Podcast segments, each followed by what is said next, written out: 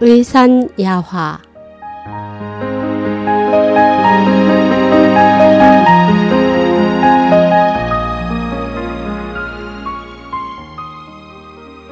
설사하는 아들과 의사 아버지 그 이덕부.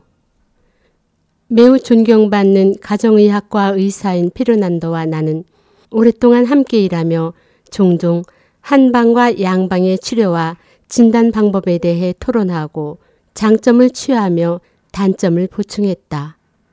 어느 날 그의 얼굴에 수심이 가득했다. 내가 이유를 묻자 그는 쓰는 숨을 지으며 아들이 설사가 난 지 꽤 됐어요. 주사를 놓고 약도 먹였어요. 내가 할 수 있는 치료는 다 했는데 나아질 기미가 없네요. 오늘 아침에는 화가 난 아내가 아이를 안고서 저리 가요. 진짜 의사를 찾아가야겠어요. 라고 하는 거예요.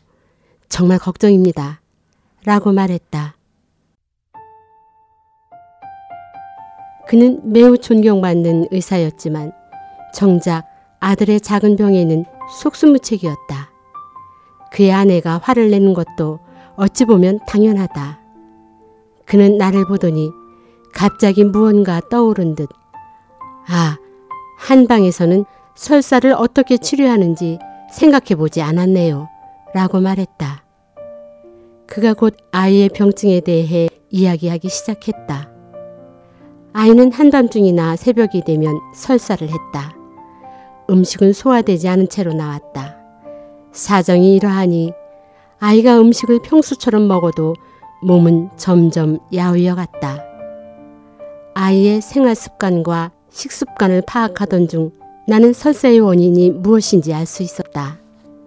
한의학적으로 보면 배는 항상 따뜻하게 유지해야 탈이 없다. 하지만 그의 아들은 몇 달 동안 잠잘 때에 배에 이불을 덮지 않았다. 서양 사람들은 배가 찬 것과 설사를 연관시키지 않는다. 그러므로 아들이 이불을 덮지 않은 것을 중요시하지 않았다. 아이의 식습관도 문제였다. 빙수와 아이스크림, 감자튀김과 햄버거 등 차고 기름진 음식을 많이 먹다 보니 배가 차가워지고 소화도 안 됐던 것이다. 여기까지 이야기하자 그는 아들이 설사하는 이유를 이해했다. 그는 내게 한의학 이론을 자세히 물었고 나름대로 일리가 있다고 판단했다. 그는 집에 가자마자 아들의 식습관을 조절하고 배를 따뜻하게 해주었고 아이의 설사는 곧 멈췄다.